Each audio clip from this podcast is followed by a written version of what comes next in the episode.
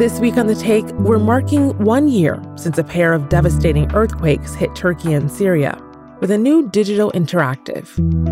Listen and watch stories of survival, recovery, and coping with the grief at aj.audio forward slash earthquakes. Again, that's aj.audio forward slash earthquakes. Al Jazeera Podcasts. Welcome to Necessary Tomorrows. My name is Ursula. I am an AI, and I have inferred from your online activity that you have been feeling more dread than hope when you think about the future that is coming for us here in the 2060s. So I have created a course just for you to enhance your capacity for imagining different futures. Necessary Tomorrows, an audio series by Doha Debates and Al Jazeera. Find it where you listen to podcasts. After attacking Gaza for nearly five months, the Israeli Prime Minister is focusing on Rafah. Benjamin Netanyahu says a ground offensive is vital to eliminating Hamas, and any ceasefire would only delay the inevitable. But what about the 1.5 million Palestinians trapped there? I'm Laura Kyle, and you're listening to the Inside Story podcast, where we dissect, analyze, and help define major global stories. Well, to unpack the significance of an attack on Rafah, we've got a panel of guests with a range of political, humanitarian, and military expertise for you. Here in Qatar's capital, Doha, we have Akbar Shahid Ahmed. He's a senior diplomatic correspondent at HuffPost. He's covered US policy on Gaza since the Obama administration. In Cairo, Najla Shawa is the country relations manager with the aid agency Oxfam. She's also a resident of Gaza. And in Bath, in the UK, Patrick Patrick Bury is a senior lecturer in security at the University of Bath, specialising in warfare and counter terrorism. He's also served in the British Army in Afghanistan. A very warm welcome to all of you. Akbar, let's start with you. Why is it, do you think, the Netanyahu government is determined, despite the outcry from all corners of the world, to press ahead with a ground offensive in Rafah? It's striking, Laura. It's, it's a reality that reflects the failure of Israel's US-backed offensive in Gaza so far, right? We're approaching six months of this war, and Israel has not been able to meet the kind of death blow to Hamas that they promised they would, and that a lot of the Israeli public wants them to. So that's why you see Prime Minister Netanyahu saying, regardless of whether there's a ceasefire, regardless of whether there's a truce, he will eventually go into Rafah, and that's because he's arguing that's where there's Hamas leadership, that's where there is uh, there are remaining hostages, and that's why there's a huge strategic value to Israel, right? Israel is saying they want to control Gaza in a way that they never have before. They especially want to control Gaza's southern border with Egypt all of that puts Israel at odds with the US, as, as your report mentioned, because the US is saying, look, you can pursue Hamas, you cannot go into a place that you call a safe zone. That will just worsen these, this perception of ethnic cleansing, of genocide, as an ICJ case continues. But for the Netanyahu administration, I think there's a clear impetus to defy the US on this. And Najla, as uh, Akbar said, this is uh, been declared a so-called safe zone. Therefore, most of the Gazan population has crowded into this city that was only designed to sustain 300,000 people. We've now got 1.5 million people living there, mostly in tents. Can you describe for us the humanitarian situation there in Rafah? Yeah, I mean, it's very obvious that we are now talking about uh, just another level of extreme devastation. Uh, we have been already witnessing that. We have been already warning of uh, of this uh, devastation and the human suffering, uh, the the casualties, but also the human suffering that it's uh, that this this crisis has been unfolding. Unfortunately, speaking now about these stages where things are extremely critical at all levels. Um, humanitarian workers have not been able to operate um, by maybe third of their capacity, according to UN reports, in terms of the staff and the, the teams and the operations uh, until this moment. So you would imagine after such operation how how this would be impacted a lot of INGOs and uh, non non governmental organizations and aid workers have been re-establishing semi kind of structures and and uh, um, stations to to operate from Rafah. Now all of this will be compromised. Uh, again, the the flow of uh, uh, of of people towards any place. I mean, First of all, you started by saying this is a safe zone, while we, we understand uh, now by Israel terms what a safe zone means. It has always been uh, uh, violated and far from being safe. Uh, civilians have been hit, hospitals have been hit, aid agencies have been directly hit. We know about two, at least INGOs uh, offices that were directly hit. Uh, aid convoys have been hit. So you are already talking about at a very um, already at a, a, fragile and mm. and um, violated situation. So trying to imagine now 75% of the population of the Gaza Strip is in Rafah. What what what could be uh, any any? Do you really need all these panelists to tell you what to imagine if Israel has an incursion? What what's the implication? I think it's very clear that we are going to see uh, more uh, more suffering of more people, especially vulnerable uh, uh, people, while everybody in Gaza Strip, according to all kinds of studies and all the work that we've been doing, t- tells you that they are in need. Every okay. person. Let, us bring Pat- National, let's bring in Patrick at this stage because he's got direct experience of urban warfare. And, and Patrick, we're not even talking about urban warfare in the usual sense here, are we? We're talking about a tented city. Can you give us an idea of militarily what a ground invasion into Rafah would look like? I can. I mean, you know, the planning for this will be probably based around two options. You either have a conventional approach, which is what Israel has mainly used so far, both in the battle, of the first third, the battle for Gaza City, and then the battle for Khan Yunis, which is firepower heavy, uh, and reliant on taking territory and obviously identifying and destroying uh, Hamas command bunkers and positions, and also, as we know, you know, uh, hospitals, etc., which the Israelis view as collateral damage and a huge amount of civilian casualties as a result of that. So that's the first. The second one, and, and interestingly, a much more intelligence-led, more targeted approach, of which we've actually seen a few, few uh, elements of start to develop in the second phase of the war around Khan Yunis when they started to hit Hamas leaders individually in different places. Uh, is to get into a more, more targeted intelligence based special forces uh, and even in a touch of counterinsurgency approach, which mm. is less forceful uh, and much more targeted. The Israelis actually pioneered this after the Intifada uh, in 2006 and helped the, or even earlier, and helped the US pioneer it against Al Qaeda in Iraq uh, you know, at around that time too. So they know how to do it. Uh, but the question is the political imperative and these the goals. It's like coming back to what Netanyahu says. He says that there's 25 conventional battalions or something, a quarter of the mm. conventional battalions left. And so their reckoning is we've got all this support after the attack internally. Let's just keep rolling. I mean, I, I find that I understand the fear from the Israelis, of course, but from a from a Western military perspective, the inability to protect civilians at such a scale of which the Israelis have demonstrated is really beyond comprehension to me as a former military officer. And we've seen, uh, as Najla mentioned, near daily bombing of Gaza, despite it being a safe zone. Just on Monday night, we had eight civilians killed in a house near the Kuwait hospital that was targeted by an airstrike do you think the, possi- the, the, the reason for these airstrikes could be that they are clearing the way for a ground invasion? I, it's well, you that's hard to say.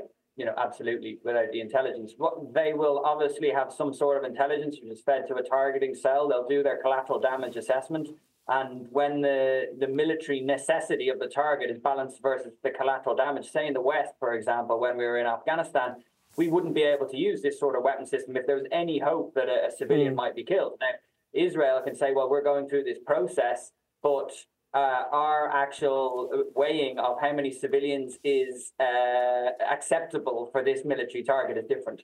So that's what's okay. going on. Now, what you would expect to see if they launch an offensive is, I would say, some more bombardment, some special forces raids, some uh, attempts to route clear, and then they'll break down uh, the uh, the remaining territory around Rafah into sections and probably sequentially go into them uh, potentially. Uh, Akbar, we've had the US very clearly saying it will not support a Rafah invasion until it sees a clear evacuation plan. Now, one has been presented now to the Israeli war cabinet. We don't know the details of that.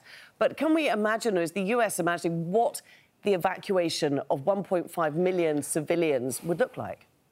It's unimaginable. It's unprecedented. It's unimaginable. There's not a capacity in the US government, much larger than the Israeli government and military, within the US aid machinery, there isn't the capacity to imagine this evacuation. So it's, it's really tough to imagine the Israelis have a realistic plan for this. And I think that's why you see US officials saying very openly, in a way they haven't, the rhetoric has certainly shifted, right? Openly, they are now saying, Israel, you cannot do this. You've seen them say this in Washington, but also importantly, in New York at the United Nations, right? Where the US is now talking about a temporary ceasefire for the first time ever.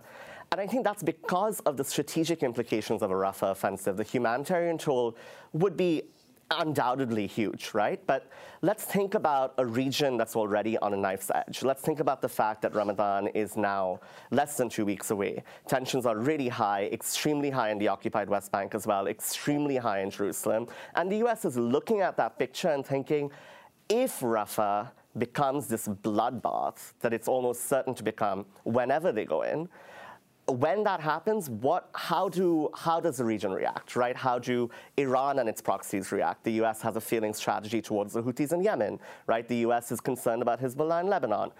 How does everyone react to this? Right now, Israel and the US don't have answers to that. Mm. And, and, I think what's critical there is, is just when will the US decide to use its leverage in terms of actual military and intelligence support we know they're providing for this campaign? When will that be called into question rather than just having a rhetorical shift? Absolutely, because that, uh, at what point is Israel going to listen to world opinion anyway? I mean, it has the ability, we've seen, to stomach extraordinary collateral damage, and it does just seem to be forging ahead with the most extreme right wing views in the Netanyahu government, who clearly do want to go into Rafah who want to go in, right, and who, who have a narrative that we've seen very, very openly from this government saying, not only do we want to, you know, punish Palestinians wholesale, right, for the actions of Hamas, but we want to take full control of Gaza, right? You've seen them use this phrase from the river to the sea, which ironically uh, Israel supporters don't want Israel critics using, but they are saying that. So that means they have to kind of have this huge advance. Um, I think what's, what's critical to remember there is the US and Israel will be paying the price for this for months and mm. years and decades to come, right? So while Israel can stomach the criticism today and finish its operation and say, you know what, we're done, what does this mean for Israel's ability to survive in the region for the next 5, 10, 15, 20 years? I think that's the really scary question. Well, let's just put that to Patrick. I mean, say the US pulled the plug on its weapons delivery today. How much longer could it continue? Actually, do you know what I want to pick up on is, is the last contributor's point first, which is, you know, he's exactly right. I think Israel is starting to lose sight of the strategic situation here uh, mm. in favor of the operational. Yeah. And it's alienating people in the West. It is happening now that it needs. Yeah. Uh, it's alienating its ally uh, in, in the US uh, and if it goes into Rafah, I don't think they really understand it. I know where they're coming from. They, they think this is a bad neighborhood. We have to show that we're tough and we have to deal with this head on, or someone else will have to deal with it again and we'll take casualties again. So I understand where they're coming from. And I understand what, how they've got. I don't support it, but I understand to, up to this point to a degree. Although I think the collateral damage problem is terrible. Uh, I, but here's my fear. I fear for Israel if they go in for this in the longer run.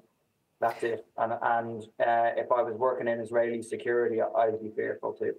Uh, uh, on your uh, point, Najla, just, just, it's okay, but just to let Najla pick up on that and bring and bring her back yeah. into the discussion. Uh, do you think the, Israel is alienating the West fast enough because it doesn't seem to be paying any attention? Exactly, it's not paying any attention, and I think um, uh, the West doesn't really uh, care, or at least the, the, United States is not uh, making any um, any pressure uh, that mm. that would really stop. I mean, again, it's just saying, yeah, make it lighter with uh, with just uh, don't kill too many people. I, I, think this language and and so far the behavior of like supplying military assistance, like like things are totally supported and, and are totally uh, normal, uh, tell us that uh, unfortunately the US will not be uh, getting uh, putting the enough pressure that we are uh, hoping for. And Israel really doesn't care. Look at what's happening after the ICJ. I think we have seen how the aid flow has decreased significantly after the ICJ. Everything, I think, everything that Israel is is doing simply contradicts with any any of these pressures or with international humanitarian law or any of that. So I wonder if we are now uh, saying this level of, of pressure, talking about uh, talking about it as if yes, uh, they are pressuring them and stopping them. Um, no, I, I, think things will unfortunately uh, be uh, continue to be really uh, bad, and we are losing people by the minute. People mm. are suffering now. Going to Rafah, where would people go? I have uh, friends and relatives there. They they literally ask the question, where are we going? Do we go up north where there is all destruction, where there is no food, where people are literally dying, are actually dying from hunger? We are seeing reports of uh, deaths of children out of hunger. We know that 15% are uh, at, at this risk of famine. I mean, what, what else is it? Uh, is the world or the US uh, uh, waiting for? I don't know what parameters are we use. I think I think the whole international law and the world uh, system has totally failed. And mm. I think this is not this will be this will have its implications on any upcoming uh, uh, any upcoming situation uh, like this. While tolerating 30,000 people killed and more than 60 uh, thousand injured, they are unable to find treatment. You are talking about, uh, at best cases, 200 trucks entering, while in the past three weeks we have seen up to 40 or 30 trucks or none of, mm. of aid, while we know that the Gaza Strip needs at least 500 in, in the in the best say, uh, scenarios before this, while it's under blockade for uh, 17 years. I mean, okay. we, we need Let's to bring really in Akbar now because I just want to pick up on that question of where people will go. We come back to it time and time again. Gaza has been decimated. There is nowhere to go inside, especially nowhere safe. And the UN has said it is not going to be party to any movement of people, forced displacement, it called it. Akbar, I want to ask you what you think of satellite pictures that we're seeing uh, on the border with Egypt, where we see them preparing a buffer zone, where we see them preparing a walled camp. Cairo has denied that anything is happening there. But does Netanyahu, perhaps does the US even, see a route out for Palestinians via the Rafah crossing into the Sinai Peninsula in Egypt? Cairo has denied it, and importantly, Laura, they, they don't want us talking about it. They have uh, actually gone after journalists who have been revealing the creation of this buffer mm. zone within Egypt. So that's an important thing to remember. But it's undeniable that it is happening. Um, it would be a disaster for Egypt, which uh, important to remember that Egypt is also a, a, key U.S. ally, right? Biggest Arab country, very close to the American military. The U.S. has said we will not let this happen, but again, we haven't seen the U.S. use its levers to prevent any broad-scale push into Sinai. I still think it's unlikely, um, just because Egypt would be extremely opposed to it, um, and I think many Palestinians would be very opposed, right? It's important to remember something like 80% of Gazans are themselves descendants of refugees, of, of, displaced people. They do not want to feel they are being pushed out of their land yet again into another foreign space with no guarantee of when they could return. And I do just want to pick up on the point about northern Gaza, because I think that's a really important point as well. In terms of the US levers to alleviate this, if we zoom out a little bit, the US wants us to be talking about trucks, right? 40 trucks, 200 trucks, 500 trucks. And what aid experts and, and even some people within government are saying is that is just a deranged measure. We cannot be thinking in those terms. Mm. Let's think in a bigger sense where there are pockets of famine in northern Gaza, and there are many entrances through Israel that could be used to bring in humanitarian aid if the US and Israel chose to do that. Right now, they're not choosing to do that. So I think as we're looking at Rafah and we, and we think, oh, can they do this in some kind of humane way that would take care of these civilians, but allow them to meet their military objectives? The record is very clear, right? And, and the actual US leverage in terms of taking care of Palestinian civilians has not been used. And we aren't seeing any statements from the US or any openness from the Israeli side to, to let that shape the, the operation in Rafah. Patrick, we know that uh, the Israeli army is in the north, in, the, in central Gaza. I mean, it's across the whole of the Strip. It is still trying to hold on. It's still fighting battles in the north and other parts of Gaza, Khan Yunis. How, give us an idea of how difficult it is to hold on to an area on one front whilst launching another offensive on another. Does Israel have the resources to cover the whole of the Strip? In a word, yes, I think it does. Uh, its big strategic worry was a uh, Hezbollah attack from the north and we saw obviously some fighting, but it never really got to the escalation level of, of, of, Iran activating a proxy in a major strategic way, which would then have Israel fighting on two fronts. That's its worst case scenario. It hasn't had to do that. It's uh, it sent some of its reservists home, and it does have the military uh, power, as it were, to to take and hold ground in in in uh, Khan Yunis, Gaza City, uh, and down in Rafah. The difference is, of course, there's going to be some battles. This is now the, the, pockets of resistance that are left are fighting like an insurgency. You know, they can hide, they can blend in with civilians. They're not going to just stand and fight like they did in the, in the early phases. And so they're going to take casualties. There's going to be intermittent battles. There's a whole tunnel network that they're still fighting through. So, but this isn't at the scale that we saw in the in the in the initial uh, fights. Of course, you know, if you look at actually the way the casualties have gone, it's gone. It was very fast, fifteen thousand, very fast at twenty, and then started to slow down. You know, in one way, thankfully, although it's, it's all too much. You know, still, I would say just coming back to the other contributor about the West. You know, it, there it is growing. You've had a, a, U.S. Air Force person immolate themselves to death outside mm. the U- Israeli embassy yesterday. You've had the BBC leading with stories of Gazan families who've lost 103 relatives over the, you know, over mm. on their website today and yesterday. Um, and you've had the Dutch refuse, you know, by law, their courts order them to stop supplying the Israeli parts for the F-35 jet. So there is m- movement. You can say, yeah, it's not good enough at the governmental level. You've had Ireland and Spain table motions about trade deals and, and supplies to Israel too. So there's things happening. Um, maybe obviously not enough, quick enough. Mm.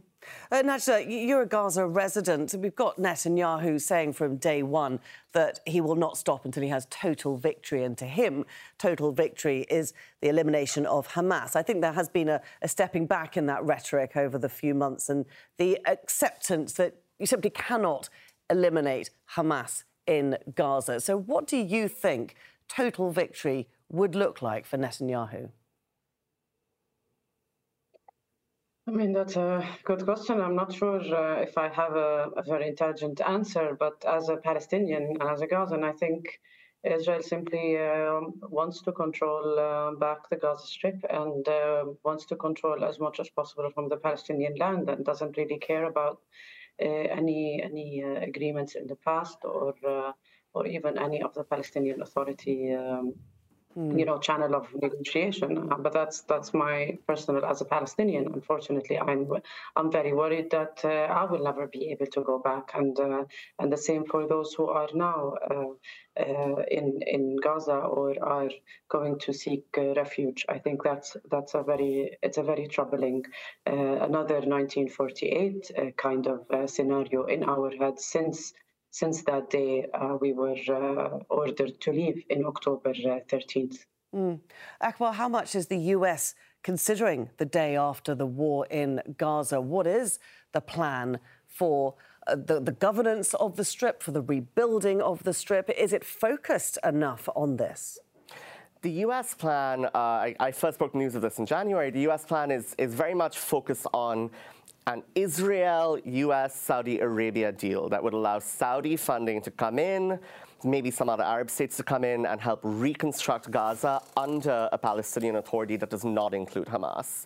Uh, that's that's what they want. Um, that doesn't mean they can get there, right? I mean, you've seen this week uh, some reshuffling on the Palestinian political side that may inch towards a new Palestinian government for the West Bank and Gaza. But all of that to say, these are post war plans, and right now we still don't have a plan to end the war. Mm. And to your mm. question from Netanyahu, total victory, I think that's just not a victory, right, that, that Israel can claim. And I think that's, that's sort of the, the issue here right now is Israeli society is so fractured.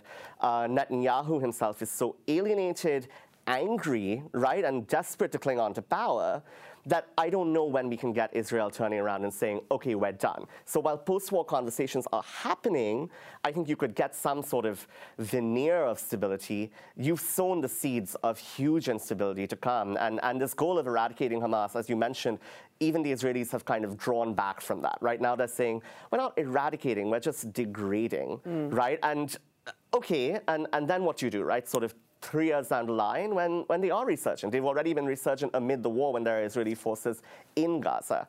And I okay. don't think that planning is happening yet in Washington or Tel Aviv. Okay, it's been a really interesting discussion today. Thank you very much, everyone, for joining us. Akbar Shahid Ahmed, Najla Shawa, and Patrick Bury. This episode was produced by Mohamed El Aichi, Fintan Monahan, Veronica Pajosa, and Gemma Harries. Studio sound was by Mohammed Osman. The programme was edited by Ahmed Edfaka, Zainab Adder, and Joda Frias. Be sure to subscribe to the Inside Story podcast to catch every episode. Thank you for listening and tune in on Wednesday for our next edition.